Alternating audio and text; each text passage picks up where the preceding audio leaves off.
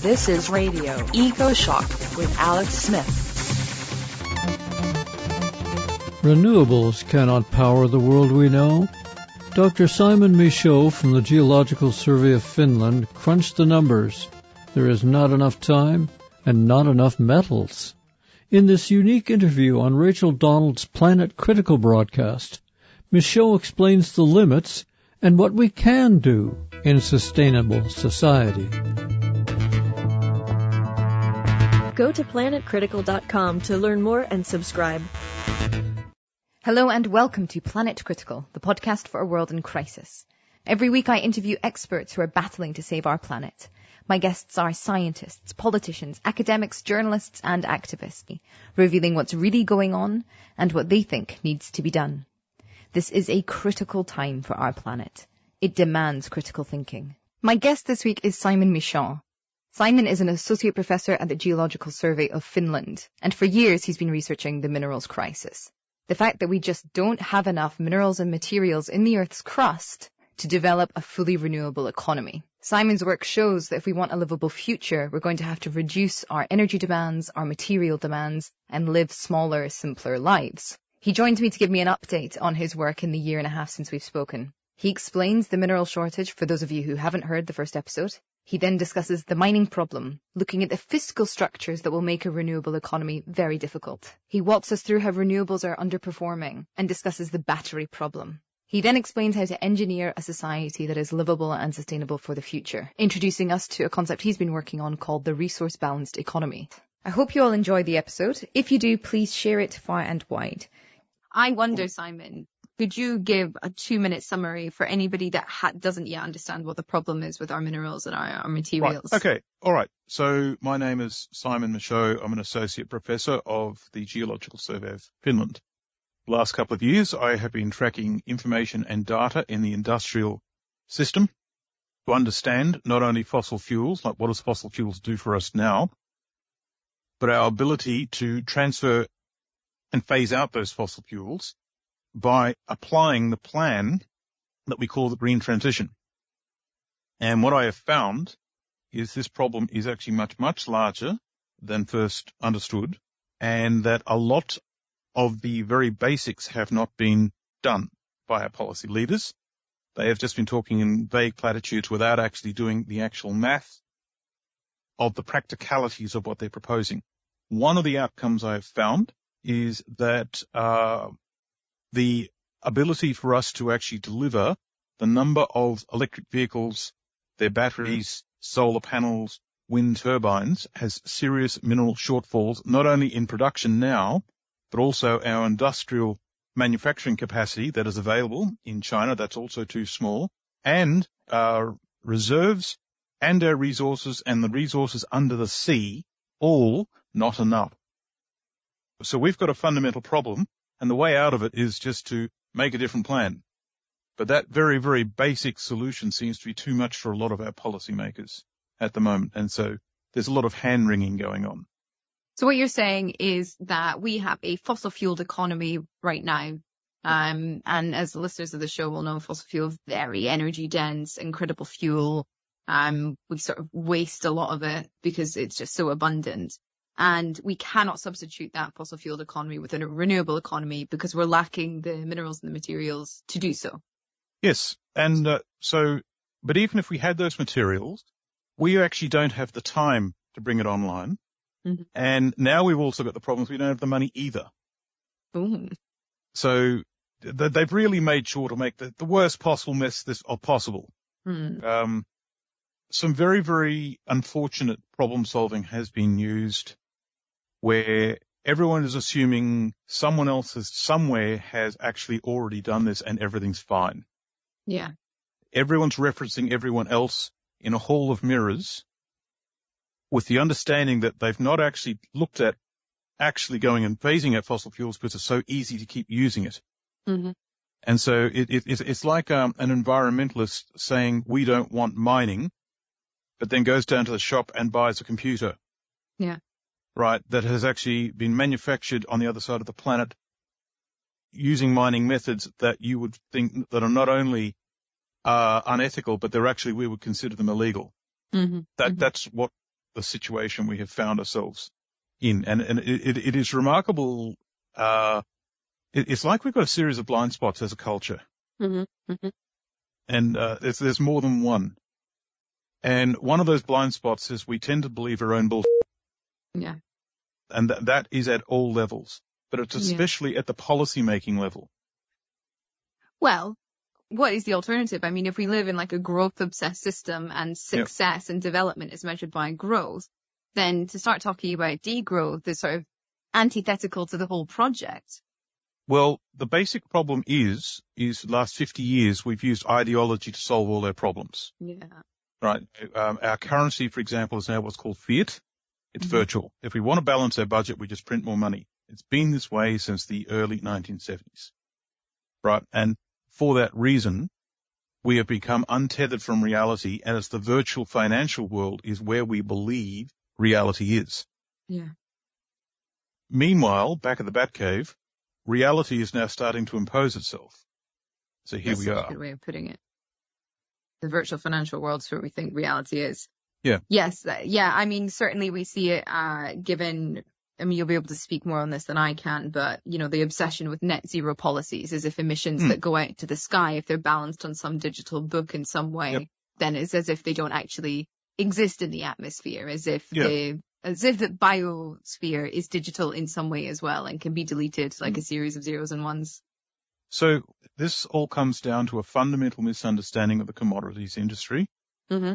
Right. We, we believe like the last, I don't know, hundred years, our technology has developed in like a, a two to four year cycle where, um, a need will ar- arise and then someone will go out and they'll invent a technology and that'll change the world.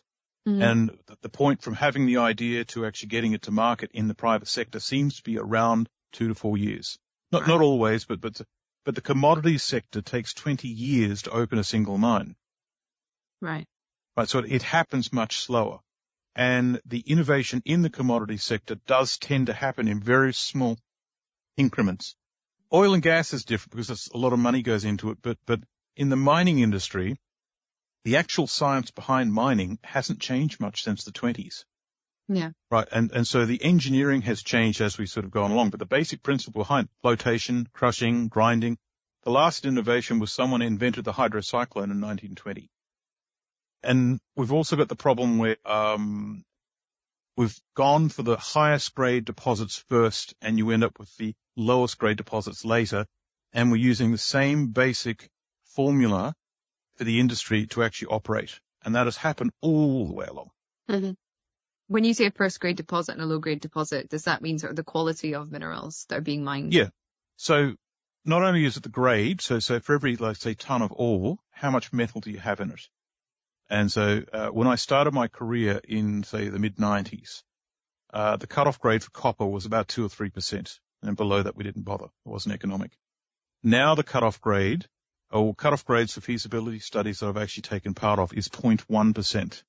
Hang on. 0.1% of a mineral within Yeah. in a deposit of ore. Yeah. Yeah. That's So a we've gone- crazy amount of destruction for, for very little Yes. Material. Let, let, let's say you had like a, um, a gold ring on your finger. Yeah. right? That gold ring has three tons of waste somewhere on a mining dump somewhere, Oh my God.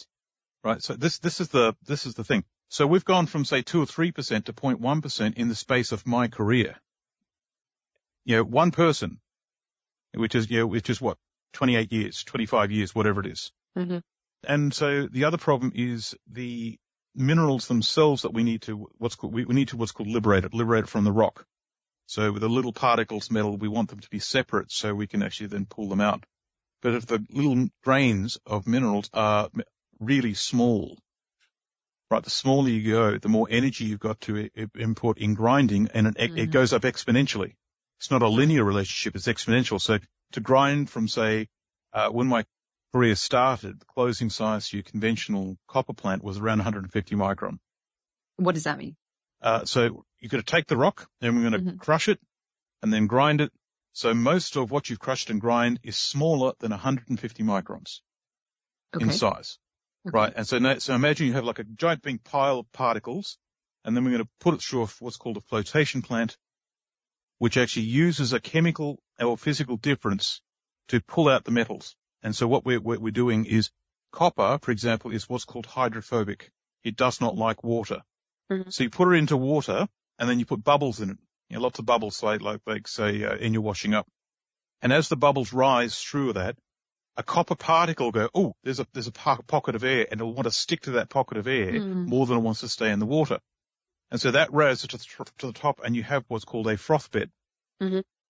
Scrape the froth bed off and you've concentrated to about 25% copper. Wow. So, and, so and that, and so that, and, but then you've got to then take that and then put that in a smelter, Yeah. which will then refine it down and, and then, uh, to the point where you get 99.999% pure copper in a, in a refining circuit on the other side. So, so that, that's, that's what they're doing. So, but if you've got to grind down to 150 micron, right, that's X amount of power. But if you've now got to grind down to 10 micron, that's not a linear relationship. You've got this exponential curve called the Hukki energy relationship. So, so vastly more energy is required to go finer. And what we're we're now tackling is, is deposits that are very disseminated and small grained. So we're going to need much, much more energy and much, much more potable water consumed to actually extract a unit of metal compared to say 30 years ago. Right. So the problem is there aren't enough reserves to make the transition. The reserves that we do have are of a lower quality. Yep. The energy cost to get the materials out of those reserves that we would need and to Yep. re- uh, refine them would also be higher. Yep. And all in the time when we are running out of the fuel that we currently use to run our economy that we would need to also build everything for the renewable transition. So it seems like a, uh, no, There's another problem again. There's, a, there's another, there's another problem again. Our mining system at the moment is heavily dependent on fossil fuels. Yeah. So what, what we do is we send like a gas pipeline out to the middle of nowhere to a pi- power plant that generates a lot of electricity and that electricity runs some of the machines and you have a diesel truck and shovel fleet to actually bring in the ore from the open pit. Right. And, and so we're not mining with solar panels and wind turbines. Right. And when we do, it's going to get real. What does that mean? And, uh, a mine is actually based around, uh, a an economic feasibility. Mhm. Is it economically viable to do? It's a very, very well organized economic business model based on what's there, right? And at the moment, the cutoff grade associated with what is economically viable is associated with the mining costs. And power is a big cost. Mm-hmm. Right. So if that power triples or, or is now 10 times what it was before for one reason or another, then what is previously economic is no longer economic. So costs Ah. are going to go up. What about the fact that uh, renewable energy is getting progressively cheaper? At one It is. point, is, it going to get cheaper than fossil fuels? And then, So, so hang on. It's getting cheaper when it's a still a small system. Mhm. But, but, but if it can be shown that we don't have enough minerals in the ground to make a replacement system, we will hit a asymptote in the market where all of a sudden there's now scarcity of metal supply and the systems you want to use are no longer available on the market. So that cheap price cannot stay cheap. It's a temporary situation. It's a situation while, while we have metal to supply, things are fine. Right. But when we actually want to ramp up and actually sort of start doing this for real, um, then we've got a problem. So when I say it's going to get real is when the mining industry now has to run in a situation where it is on non-fossil fuel systems only, right? The manufacturing supply chain at the moment is only conceptual and we just haven't thought it through. Like fossil fuels are a hidden subsidy for everything. Take that away, you've now got a hidden penalty. And I think a lot of mining and a lot of manufacture will just simply stop. Check out the Radio EcoShock website. We're at ecoshock.org. Right. And, and that's just, Mhm. you know, what, what do you do? Mhm. And then I Uh, imagine yeah. it becomes a bit of a sort of descending spiral then as, as well. Hmm. In that you've got, you've got mining that stops. And, and also, I think it's worth putting out at this point that, um, for all the advocate of a transition, like there's lots of environmental discussions and problems around mining and the excesses of mining and the fact Hmm. that we do not prioritize our resource use. For example, you, you know, digging out gold, producing three tons of waste so that it can go in somebody's finger. Um, but if we're in a position where we don't have fossil fuels to do the work and then mining progressively shuts down, then you can sort of kiss goodbye to any dream of a increasingly expansive renewable economy. Yeah. So what, what ends up happening is, uh, it moves out of an economic free market paradigm into a strategic asset paradigm because fossil fuels are going and the only plan B we have is at the moment wind turbines, solar panels and EVs. We don't have a technology somewhere else and we can't wait anymore. Mhm. Right. So the green transition will happen. What I'm saying is it will be much, much smaller than we think. And so we're entering into a world of a energy contraction, like a sharp energy contraction. Uh, and we're just not prepared for it uh, at, at the moment. And there's going to be a reordering and a revaluing of society. When we mine, for example, uh, we use what's called the net present value tool, which works out uh, the, the basic principle is, is if you've got like, say, a one pound note in your hand, that's worth more than if you maybe get, say, two or three pounds in a year's time, because you might not. It's, it actually has a discount rate for risk, right? And so when you invest in something, you actually have a risk assessment on whether it's a worthwhile investment or not. And so the more metal you've got in the ground that's actually accessible, the more value that's involved. But if it takes such a long time to develop, because that NPV calculation is insensitive after about seven or eight years. What does that mean, insensitive? Uh, whatever happens after seven or eight years is of such a little impact. It's not really included in the calculation. Okay. So what that means is any rehabilitation costs of closing the mine down are actually not included in the startup cost in that calculation. Oh. Right. And so they've got to include it in things like uh, as to get a um, mining license. Right. But the economic viability is not linked directly to that because the NPV tool doesn't really allow it. Okay. Because it's, it's all about money, uh, and, and they're all about starting like, like in the South America, masses and masses and masses of mining going on. You've got all these huge tailing dams and no one knows what to do with them. Hmm. Yeah, yeah, there- there's huge, huge expanses of mining waste. Mhm. And so it's, it's all fine while it's a relatively small problem. Hmm. But, but when the problems start to telescope out and get large, but like, uh, the, the tires that come off the dump trucks in one of the mines, I think it's Escondido, or it's one of the ones in South America. The tire stockpile of worn out tires is so large it can be seen from space. Really? Apparently, you, you can see it on Google Earth. And I think, well, gosh, guys. Um, Wow.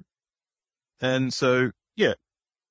So, so, so if you're mining in, uh, like, like a mine that's been operating for say like, you know, 30, 40 years and it's processing at three or 4,000 tons an hour and you're only taking 0.5% of the mass and the rest gets dumped somewhere. Yeah, Now what? does it go? Yeah, yeah, yeah. Yeah. Okay. So when we last spoke, and I want to um get onto what you think a viable renewable economy will look like, um, and what what that actually means. But when we last spoke, um, the idea was trying to trying to get more of this information in front of policymakers, Mhm. um, and try and get them to listen. You've had success. Can you talk us through that? You spoke to the UN. Yeah, like it's it's it's a little strange for me still. Until a couple of years ago, I was just used to being ignored like everyone else, and th- this was considered normal. I've presented my work now since the release of the first report, say, which was what uh, August 2021 or July 2021, something like that. And so it's been what we're approaching two years. Mhm. In that time, I have presented my work over 160 times, and but it's been often to groups that are um, like ministers of government, civil servants who are actually sort of advising ministers, um, universities, policy groups, investment groups. Uh, I've presented to the UN a couple of times, I think like three or four times now.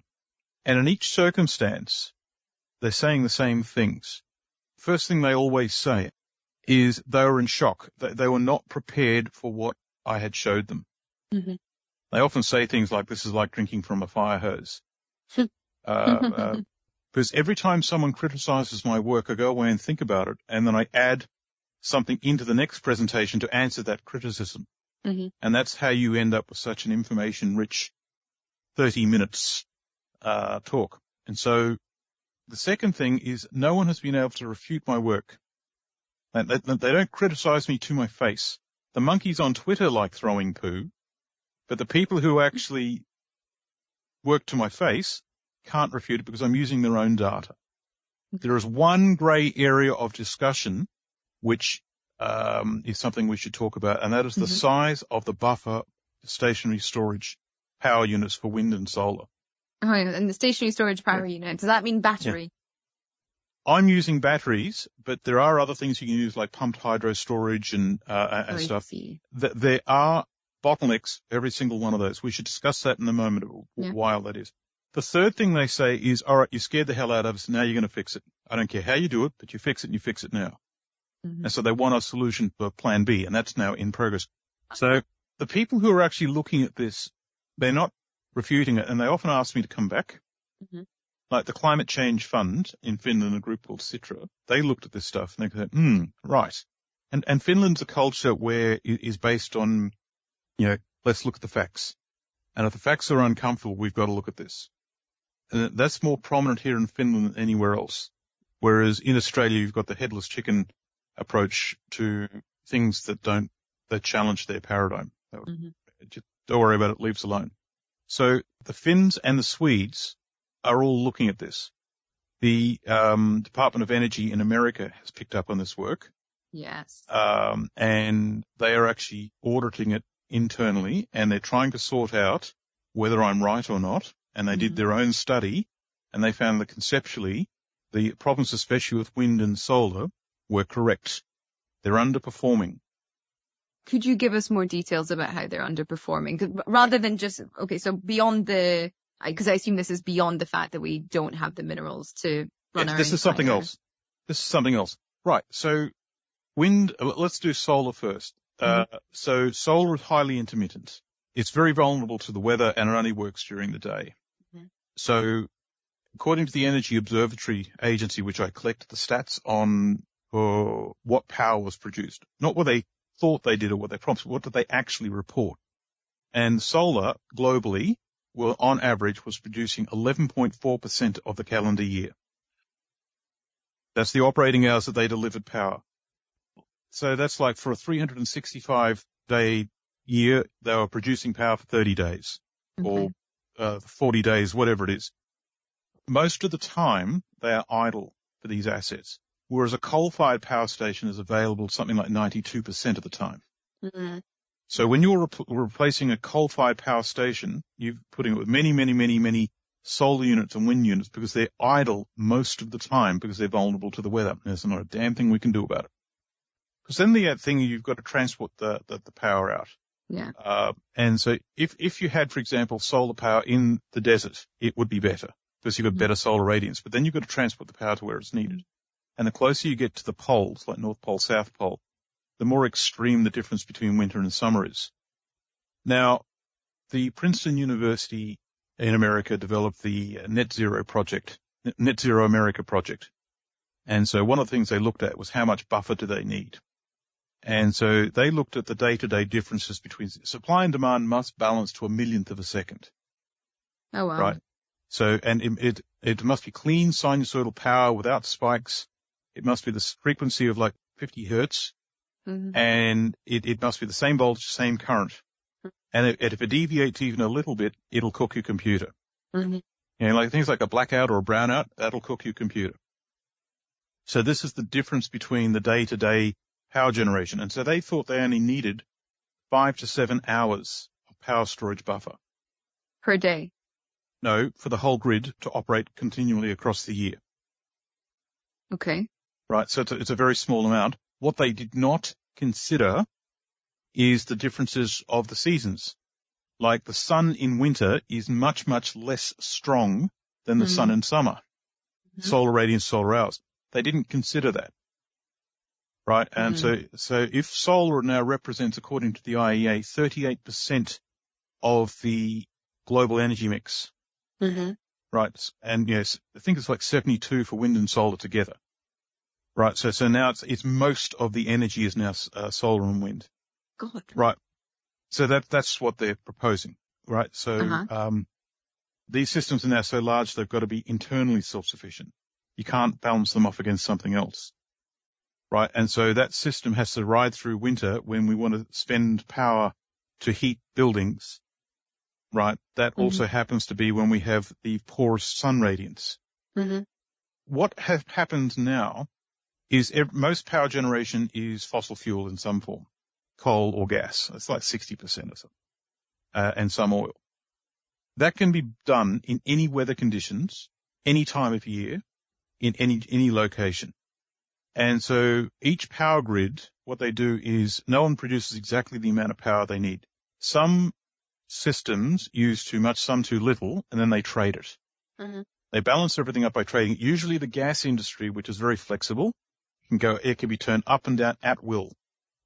And so the gas industry is the buffer glue that holds everything together. Take gas Nice. away, we can't balance the system. Right. So if we are going to take fossil fuels away, but now we've got these systems that are highly vulnerable to the weather, hmm they're now the main energy systems. We have never had to actually balance, uh, internally a large renewable system. hmm The, the wind turbines in Denmark, for example, are balanced by with power that are fossil fuel based coming from Germany and Sweden, Yeah. and so that's how they do it. Right, but if you've got And the that system, means, sorry, Sam, that means Yeah. when they drop out, the fossil fuel power will, will kick Come in. in, will step in. Yes. Right. yes, that's right. Yeah. And so that, and, and when they generate more, the fossil fuels can reduce a bit, and and so they're able to to do this through the uh, trading of fossil fuels. But a renewable power grid won't be able to do that. So what it means though is if we can't work out a way around this, that we are not going to, um, wind and solar are actually not viable in their current form. hmm Right. But the solution is not to flog ourselves to go off and find more buffer. You're listening to EcoShock Radio for the world. I'm Alex Smith. Get it all at our website, ecoshock.org. This is Radio EcoShock with your host, Alex Smith. We return to the hard facts about sustainable energy with Rachel Donald of Planet Critical and Dr. Simon Michaux, a mining engineer with the Geological Survey of Finland. The conversation returns with battery storage solutions, followed by Michaux's visions of true sustainable life. So why batteries? Okay. Pumped hydro storage is the cheapest way to do it at the moment. And what So is got- pumped hydro storage? Is that when you pump water up to the top Yeah. of the hill and then it's got And then- potential energy and then you release it and it's kinetic yes. energy? So, so you need to actually have a place where you can actually do that. A place that actually is capable of having a hydro plant, and then you've got a, a, a, an elevated part where you can actually pump it up and it can come back down again. Yeah.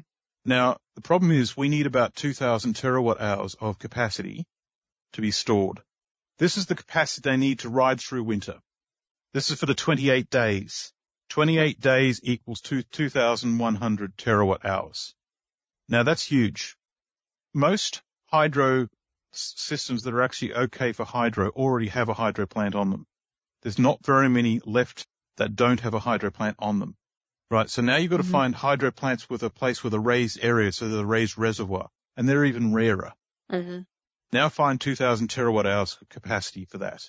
What does te- 2000 terawatt hours means uh, for us non-scientific people? How much Okay. power is that? Okay. So in the year 2018, we used 26,614 terawatt hours.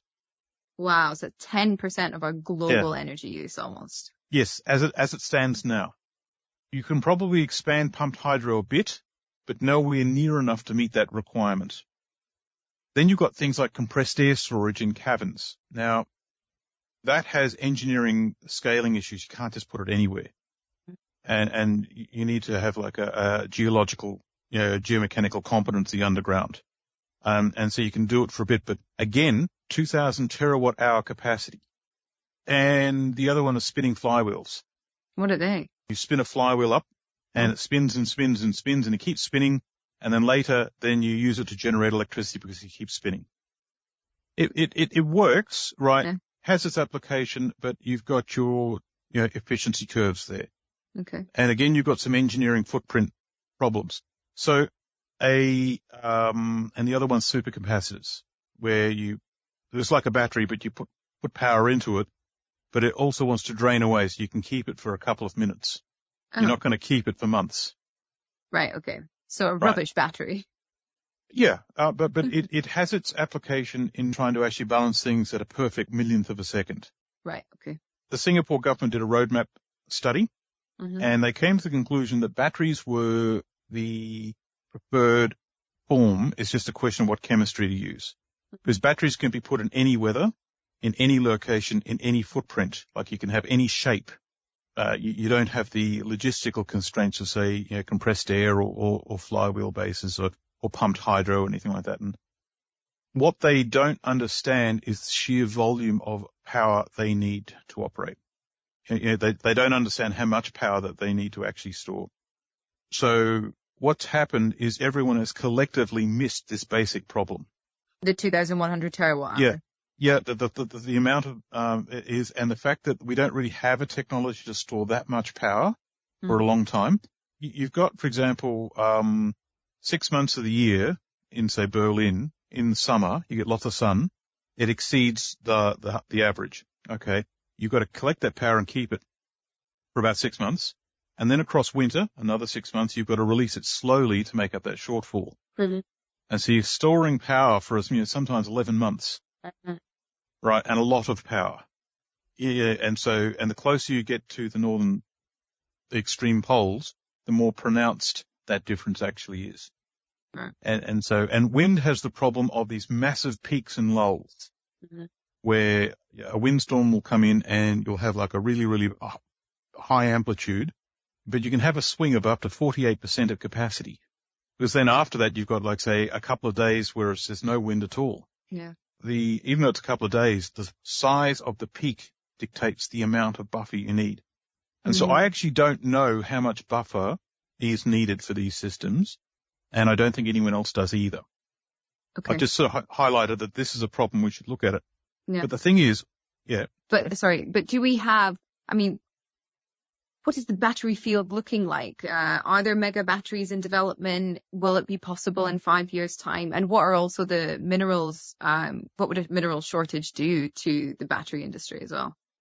everyone believes that lithium ion batteries are the thing. Like if you try and get a funding project through uh, Europe in particular, they won't look at you unless you're talking lithium ion chemistry, right? And so this is the problem. We don't have enough lithium, but the batteries options are uh, lithium, nickel, cobalt, aluminium oxide or NCA, NCA plus, lithium, nickel, manganese, cobalt oxides or NMCs like uh, NMC 811 or NMC 532, lithium phosphate, LFP, or solid state batteries. And solid state batteries all require lithium. And then you've got van- vanadium redox batteries. And, uh, and so it's a combination of the, the, uh, uh, something in there and, it, and, and there's like the, the IEA have released a, a market share of what they think 2040 and 2050 would look like. And so that's what I use to predict the future. The thing is the sheer number of batteries is huge, Mm-hmm. right? Uh, like, like, um, Elon Musk, for example, released a, um, podcast, uh, about a week ago where he can now make batteries without lithium. And he's doing it with a variation of NMC 532 chemistry. So, okay. Amazing. Good on you, mate. Good. But he now needs nickel, manganese and cobalt Mm-hmm. to do that. So lithium and cobalt, uh, and, and nickel, sorry, and cobalt both have shortfall profiles in the battery space because the sheer number, what we're looking at. So now we're back to a battery mineral shortage. But here's the thing. We can make batteries out of something else. You don't have to use this stuff. You can make them out of sodium. There's Okay. a guy here in Finland that's making them out of table salt. So these things are often, you know, waste products. Everyone likes the idea, but no one wants to look at these systems. They, they want lithium ion chemistry instead. It's Why? like what we've put a, it's sexy. That's, it, it, it's, it's, it's literally a group thing. Yeah. Okay. you- because you've got to build a market value chain around a new chemistry. It doesn't just happen. Mhm. You need to source the minerals, turn it into something useful like a metal or a chemical, and a manufacturing plant to turn it into a battery. Then the battery Mhm. has to be suitable in an engineering state to be used in technology. And everyone knows what to do with lithium ion uh, chemistry uh, batteries, but they don't know what to do with, say, a sodium battery yet. There's there's lots of talky talky, but not a lot of wickety whack, and and that's a problem across the board. So the recycling stuff, there are recycling options in terms of technology, but the problem in recycling is not the technology itself, it's collection. Mhm. How do you get the right residue into the right process plant? That's the challenge. Uh, but, uh, there's an interesting statistic. Most mobile phones have not been collected for recycling. Most people have their old mobile phone in a drawer somewhere. Yeah. No. 95% are in a drawer somewhere. Right. And so, and if you're not going to get enough together in a, in a mass, it's not worthwhile to recycle. And then recycling the stuff out of a mobile phone is really complex because they're quite complex devices. Yeah. And so it's, it's not economical. So they just generally go for the, the gold, the platinum and the silver and they just leave the rest Yeah. you know, yeah, go yeah. into landfill. So, so what we do is instead of trying to actually flog ourselves to find more power storage, we develop an electro, electrical engineering technology that can cope with variable power. And so it's, it's tough enough that can survive, for example, frequency fluctuations and power spikes. And sometimes there's no power at all. Sometimes there is. Sometimes it works. Sometimes it doesn't. So if we can actually sort of have a technology like a computer that could survive that, then we forego the need of the power buffer. It's a, it's a tough ask. So instead of having one big seamless grid, could we have several grids that do different things? Mhm. Like we might have like a highly intermittent grid whose purpose is to produce hydrogen. Okay. Right. And in that producing hydrogen, sometimes it's on, sometimes it's not. Sometimes it's going really well, sometimes it's not. Mhm. Right. So that's an industrial application that will chew a lot of power. Um, charging of batteries, that's an industrial thing. Like, you know, the, all, every serv, what, where we get our service station, where we buy our gasoline petrol from now, uh, and a parallel system of charging electric cars has to be introduced somehow. If we could link, if we could link the power needed to generate that electrical power, can that be done in a way that is highly variable? At home, you might have a thing where your, the lights that you've got on and sometimes they're on, sometimes they're not. And we just, just accept the fact that things are variable. We're very Mhm. used to the idea of flicking the switch and there it is. Mhm. Um, like, like computers, for example, might run on a buffer for a period of time. But when it shuts down, it's got to wait till power comes again. And until then, you can't have your computer. It might be something like that. What that Well- looks like, I don't know. You are listening to energy and mining expert Dr. Simon Michaux in conversation with Rachel Donald of Planet Critical.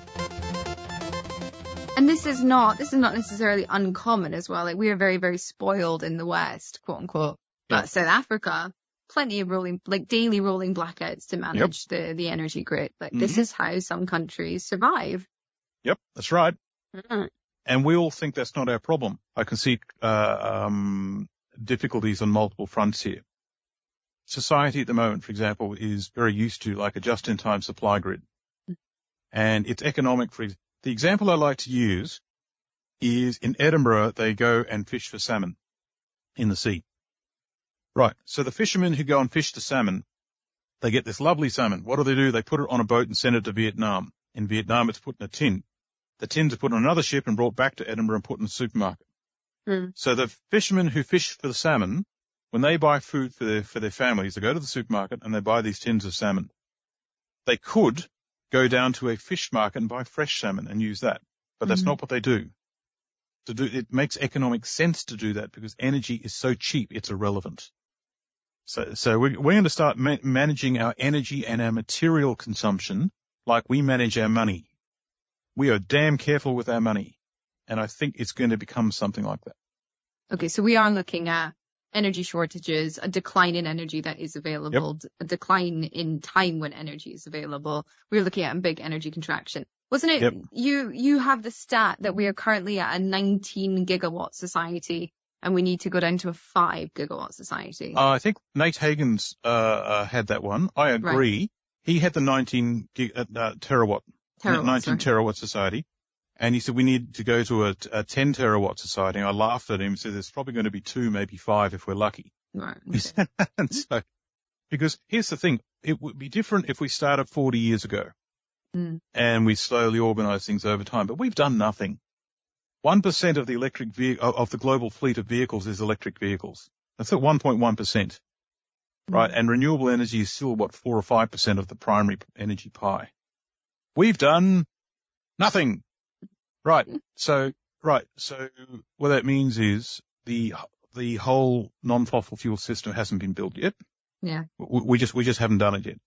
And things are about to go seriously inelastic economically. Mhm. We, I, I- I reckon, oh, well, it's an opinion, right? But by the end of this year, we could find ourselves in a kinetic shooting war, east versus west, as in Russia and China versus everyone else. Hmm Now, ethics aside, we are dependent on both of those countries for everything we actually need. And so we've allowed ourselves to be in a conflict without making ourselves self-sufficient 1st Mhm. And what that means, we want to buy, uh, I don't know, 100 million electric vehicles and say 10,000 wind turbines. Where does that all come from? China. Who makes that stuff? China. Who does the mining? China. hmm Right, right. Um, uh, we don't have the money now, but be nice to us. Hang on. No, no, that's not going to work either. Uh, and so this stuff's not going to be available in the market. Yeah. And, and so we're going to have like a step down, even if we got serious and said, right, we now want 10,000 wind turbines. The time it would take the Chinese to, to deliver on that is, is, is years. It takes time to make this stuff. They've only got so much capacity to start pumping stuff out. And, And what if if- we're not, if we're not going to get along, they're not going to give it to us. Absolutely. What, ab- what about our engineering know-how and our industrial manufacturing capacity? Okay, sure. So we have to develop a local capacity in, in the British Isles, right across the British Isles, you have a history of mining, but mining's considered dirty and filthy and unenvironmental. You don't do mining anymore. You depend on it from somewhere else. You offset. How long, how long would it take for you to establish a mining industry in the British Isles again? And so, well, if you got serious, you're talking 10, 15, 20 years. So it takes that long to build this stuff. Yeah. On top of that, now you've got to have the ability to smelt the stuff into metals. At the moment, we get the Chinese to do all that. How long would it take to build the smelters? Again, 15 years, maybe. And then on top of that, so you've got a lot of manufacturing capability in the UK. And in fact, there, um, there is a plan I'm putting forward that, um, Finland, uh, what's the size of the circular economy? That could be right across the Nordic frontier countries, but we need a dance partner. And I'm proposing the UK is that dance partner. Um, Why? in, so the Nordic frontier can tie up the one end of the value chain from mining to chemicals, uh, to refining chemicals and metals, Uh-huh. but we don't have any manufacturing capacity. Right. The UK has the manufacturing capacity, but you have shut down and, and, and atrophied your resource sector. Mhm. Right. So we can, so that we, we can actually take up one end and you take up the other end and we do business. Right. And now that, now that, now that you're outside the EU, you're actually easier to deal with. Right, right. So, I think that's Yeah. the first time anybody said that sentence ever. well, okay. Uh, look, I've been burned at the stake for less, so we'll see how that goes. Um, it will take time if, if the UK decides to get real Yeah. And, and actually sort of build its own capability. We're talking years, 15, maybe 20 years, maybe more. Things are about to get real between the West and the East in the next few months.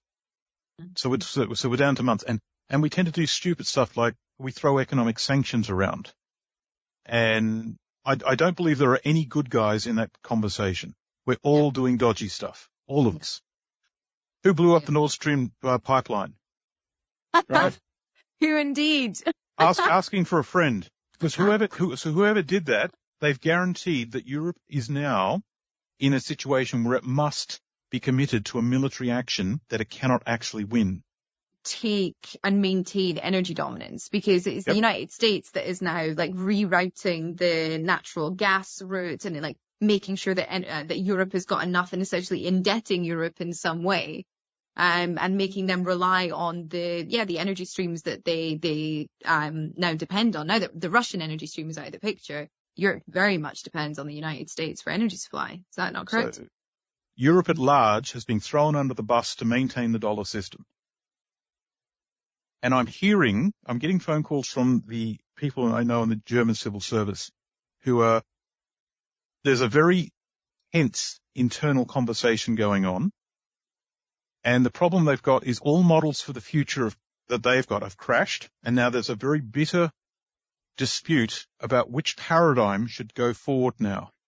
Do we go back to nuclear? Do we open coal mines again? Do we somehow magic up some solar panels and wind turbines? They don't know what to do. And, and, and they, and they just don't, they, they don't, that conversation I had with them was about eight, nine months ago. I don't know what they did. Right. Uh, um, but, but they're in an increasingly desperate situation a lot of industry in Europe has worked out, well, we can't operate here because our gas supply has been weaponized. And so now they're going to the United States and the United States wrote the Inflation Act about the same time that Europe, mm-hmm. Europe was convinced to apply the sanctions. Okay. So we've been Ocean's 11 by our own allies. Uh, and they're saying things like, come to us, set your operations up in, in America, and they, they want their industry back, and we will never hold you to ransom for your supply of gas. You're welcome. Mm, okay, so in all that you're saying, Europe is in a particularly weak position of yep. the developed world. And of course, like this conversation has not particularly engaged with the, the problems in the global south, which are resource rich, but have yep. been sort of manipulated into low value added manufacturing and deliberately denied the capacity to become independent and sovereign and all this kind of thing. Yep. But in the Western world, Europe, Europe's in the shit, essentially. Yes, but it's not clear who's manipulating who. And I mm. think everyone's doing dodgy stuff. Peak oil was a thing that was projected to destroy society. Uh, because, you know, oil was much richer than gas, mm. uh, calorifically. So, so your energy return on energy invested, it'll be lower. Mm-hmm. And we're now building in a very, very structural inefficiency into the gas industry. But they're holding it together, and so it's possible our total liquids consumption could beat the 2018 record. Oil has contracted, and I don't think it's coming back. Yeah, yeah, yeah, yeah. Nobody I speak to thinks it's coming back. All right. So we're in a pretty bad way. We don't have enough stuff. We don't have enough capacity. We don't have very many friends. And even for those of us living in this part of the world used to lives of huge luxury, those luxuries are going to go and rightly so because they're built off the backs of exploitation and extraction.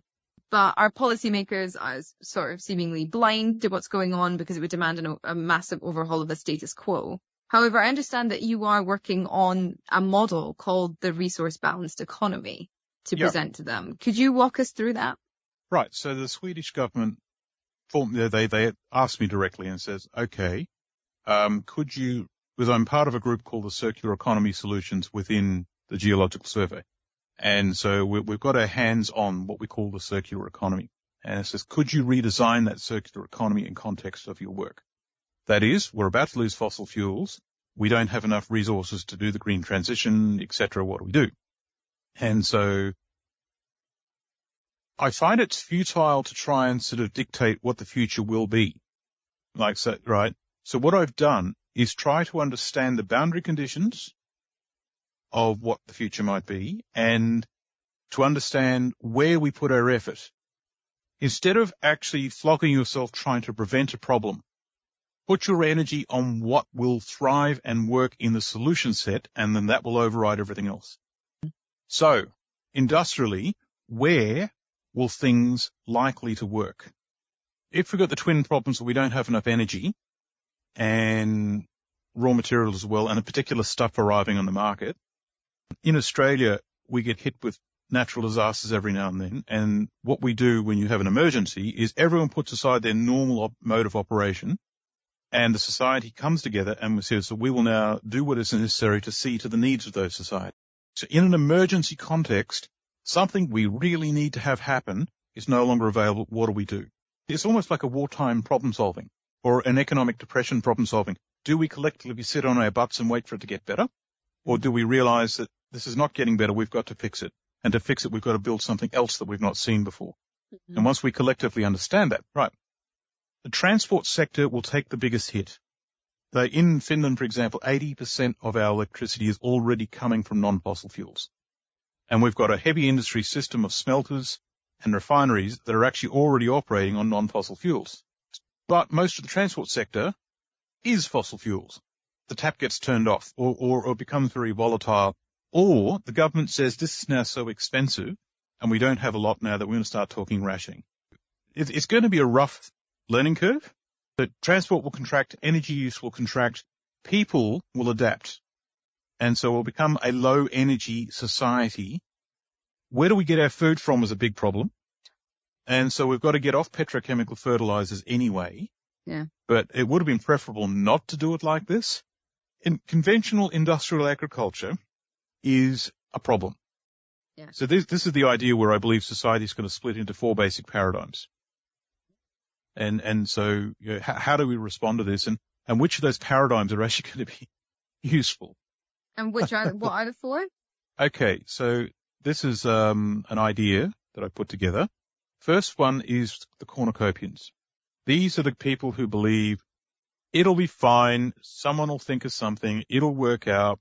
We're not really in much trouble. It's all good. Okay. And the people who refuse to actually engage in this conversation at all, Okay. um, people who want to keep the existing fossil fuel system going, people who believe, for example, that the green transition in its current form is what we do. You know, uh, the, the, most of the people working in the oil industry believe electric vehicles will come online and make everything so cheap that oil will become obsolete. And they all drive Teslas. Right. So they see this as an economic problem. Yeah. Right. But they don't want to hear about resource limits. hmm And so you can't do anything with these people. Wave goodbye. See ya. Go and don't like like don't.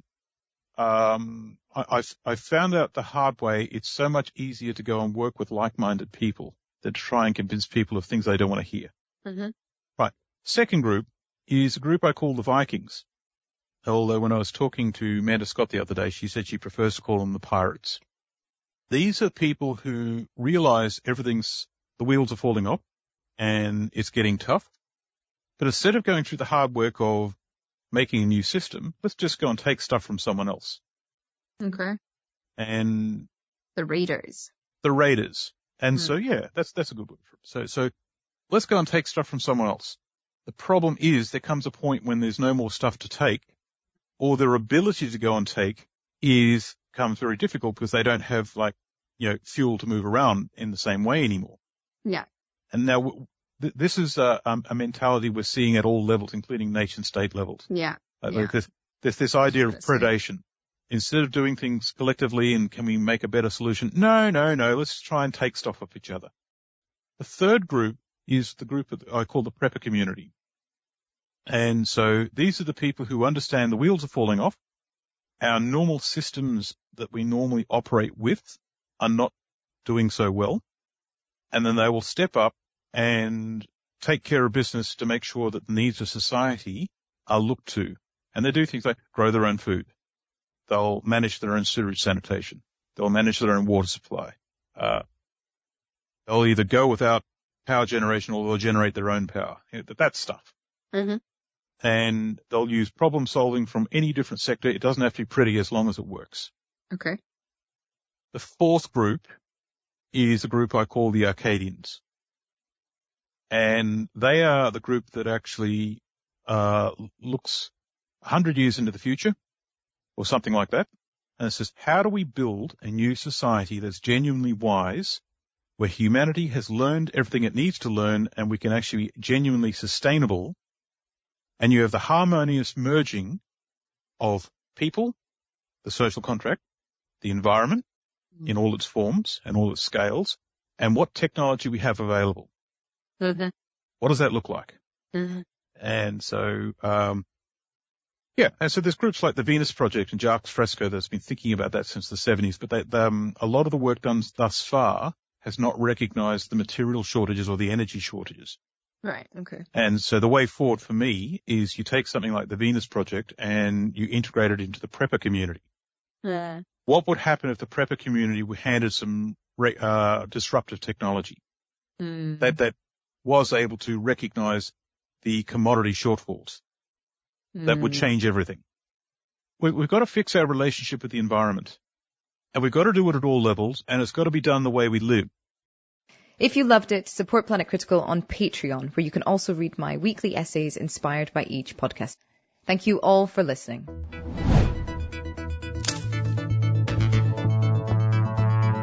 Go to planetcritical.com to learn more and subscribe. This conversation between Rachel Donald of Planet Critical and Dr. Simon Michaux was edited for radio by Maria Gilardin of TUC Radio, first half hour, and Alex Smith of Radio EcoShock, second half hour. My thanks to Maria and Rachel for making this essential information available. Rachel Donald is on Substack at www.planetcritical.com.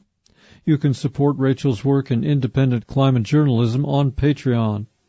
Find my notes on this Simon Michaux talk in my weekly show blog, published Wednesdays at ecoshock.org. Our time is up. I'm Alex Smith. Thank you for listening and caring about our world. Just a little story from Penn State geologist Richard Alley. Now, come a little farther forward in time. and We're now, now in the, the Saurian sauna of the mid-Cretaceous. It's still hot. There's no ice near sea level at the poles anywhere. Um, you have, have balmy temperatures. You have forests crowding up to the edge of the Arctic Ocean. Um, the continents are not that different from now. And if you put them in a model, as has been done, you know, a little, you melt all the ice and the sea level gets a little higher and that changes the planet's albedo a little and you get a little bit of warming and you move the currents around and you might a little, little bit of warming with some configurations. You can't get much. And so it's really stinking hot. And the only explanation we can find on this is that CO2 is really high again. And um, probably again because volcanism is running pretty fast. If you put high CO2 in the models, you sort of match what happened, except that the, the world seems a little bit too warm at the poles. If you leave the CO2 out of the models, you don't get very close. The only way we can attribute this warmth of having an ice-free world is, is to have a high CO2. This is a climate emergency. Find out more on the blog ecoshock.org. No sign up, just the latest info, free for all. ecoshock.org. Canadian one-man band Shane Philip. And the sea is rising and rising and rising, then it falls just like us. And the